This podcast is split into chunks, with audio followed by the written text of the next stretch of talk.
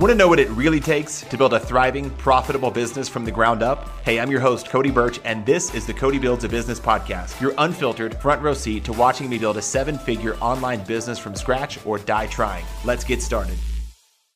Hey, what's up? Cody Burch here, and welcome to the show. Today is Labor Day here in the US, and I thought it'd be really appropriate to unpack a little bit more about my transition from uh, having a job to entrepreneurship. I meet so many people that are wondering how to turn their side hustle into a, a main thing or how to have the courage or the uh, overcome the complexity of quitting their day job to pursue what they really want to do and their passions in their life. And so I want to speak to you today as you know today's Labor Day. It's uh it's a day off. It's a day to reflect and for me, you know, drive back from Amarillo to Colorado Springs about a 7-hour drive and just think and talk with my wife and hold hands and listen to songs and podcasts and music and talk with the kids and hang out all that stuff right? So here's my thought about making a transition. If you think I have had it up to here with my day job and I've got to start my entrepreneur journey, I've been saying no to it. Well, let me just say this was my story. I wanted to be an entrepreneur for a while, never thought I had quite what it took. I was always a tech guy, always behind the scenes, always behind the boards, pulling levers, turning knobs, publishing funnels, writing blog content, and never networking. Didn't really know anybody. Didn't think I had much of a reputation out in the world. I just was doing my own thing as, as an employee of this company. I was there for a long time, but the last couple years, and then especially at the uh, at the very end, I got really really ready to do something different. But I didn't just quit cold turkey, though it might seem like I did. I had a bit of a transition plan in place at the time that I left the my job, I technically didn't have any uh, any uh, like a lot of clients, but I had been doing some things on the side for a thousand dollars here, five hundred dollars here, three hundred dollars here, a thousand dollars. Like I was, I had a, a few things that I was working on, and what I did when I left is we had a coaching business at the time, among other things, and I was the tech guy that would fulfill the technology requirements for the people that were in the coaching program. So to me, it was pretty simple as an engineer, unemotional math guy to tell my former employer, hey, there are obligations that you have to these coaching clients that I would typically fulfill. And so let's work out a plan where we can do that. Like you just pay me as a contractor. I don't work here anymore. I go pursue other clients. I update my LinkedIn profile and say I'm a freelancer and I'm going out in the world. I'm not, you know, getting new clients and put that transition plan in place. Now, if you've heard my full story, you know that was a little bit rocky and, and, and that wasn't very easy, but that that is exactly what ended up happening.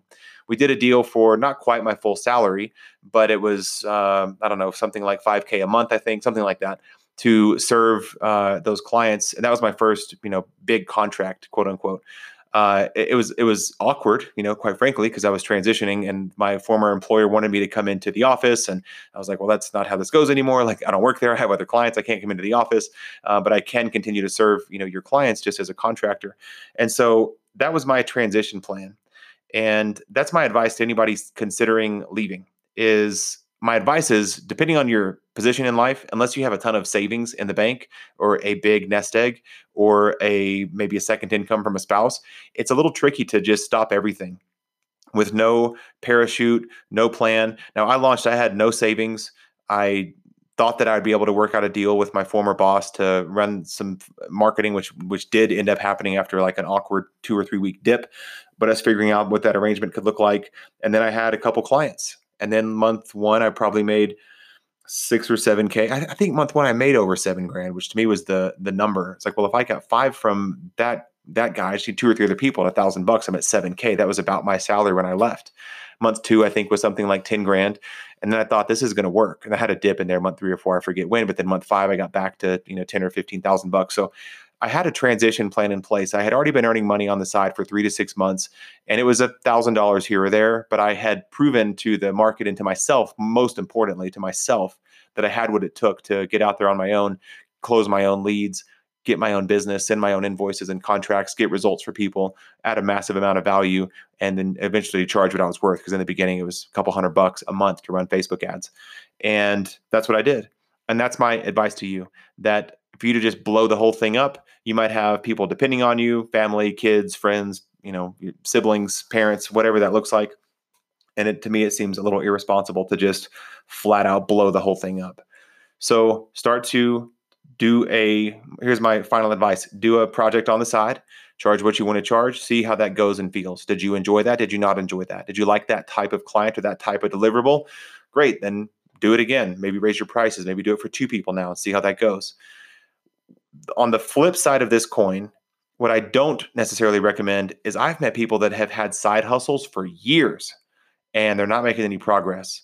And so I don't think you should use it as a an excuse to procrastinate and never actually quit and live your dream.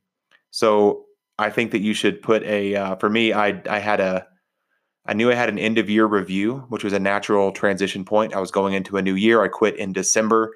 Uh, and then um, actually, I, I, quit in January. So I notified. I did it like a three week notice, but it was just a new time of year, new new me. Welcome back from Christmas break. I don't want to work here anymore. Let's put a transition plan in place where it doesn't disrupt your business because I really think you should honor your previous business where you worked. And I didn't want to just blow his whole game up uh, with all of his clients and stuff.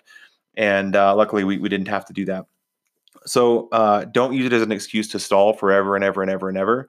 If especially if you're really unhappy in your day job, I've met some people that they uh, like. Uh, one of my family members, he still has a corporate job and he gets paid uh, well to do it, but he also has a very successful side hustle. I don't know his numbers; that's irrelevant. But my point is, he has held on to the very flexible uh, day job because it provides benefits and some stability from a salary and commission standpoint. And then he also has the freedom because of how good that job is that he can do the side hustle as well. Now, I don't know if he's ever going to quit the day job or quit the side hustle, but he's an entrepreneurial minded guy and he's done that. So I've seen that work.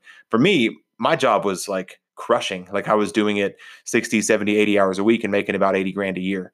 And there was a bonus plan, but it didn't hit. And you know, it was just like I can't keep doing this. So I, I, had to leave. I didn't have a flexible job. I had to be in the office every day from eight eight ish to five ish. And if you're ever there too late, you're chastised or leave too early, you're questioned, or you want to take a break and watch Netflix on a lunch break, you get your look look over your shoulder, see what you're watching. Like it was very restrictive uh, for me, and I, I, had to make that transition plan. And I, I had the drop dead date, especially when I quit. Right, I'm like, well, I've got three weeks now to figure this out.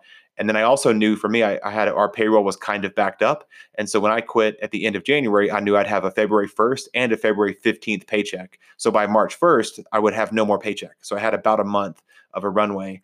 Again, no no savings, nothing to speak of. I would I don't remember, but it, it wasn't like, oh yeah, I had amassed 500 grand in cash. Like, no, I hadn't. It was probably less than 5,000 bucks and uh, just really believed in faith that it was the right thing to do. So that's my thoughts for you today. That's my recommendation for a transition plan. Don't quit cold turkey. It can be very disruptive if you don't have some kind of runway to your family. Unless you've got that runway and you're like, screw it, I'm out of here, and flip the flip the table over and uh, grab your toys and go home. I'm just kidding. Never flip a desk over. That sounds funny, but uh, please don't do that. Um, I really do believe in honoring uh, those as, as you transition out um, I, had a, there was a guy at my event. His name was Curran. He's been on the show, and uh, when he was at my event, he was helping out. We were hanging out. We were just getting along great, and then he quit his job like after my event. So I was joking around with Yuri, a buddy of mine, also a, a former podcast guest, and we were saying like, "Hey, this is my event is the event you don't want to like employers don't want to let their employees come to because something's going to happen. They're going to get inspired to start their own business and they're going to quit. And it's gone really well for Curran along the way there. So have a great Labor Day. Uh, we're driving back today from Amarillo, as I said, and I will see you on Wednesday. For those, uh, last thing, this really matters to me. This type of conversation is important. So if you're considering leaving your job and you want somebody to talk to and you're not exactly sure how that would go, feel free to send me an email at cody at onehourfunnel.com. I'd love to hear your story and root for you and maybe provide some guidance and help along the way.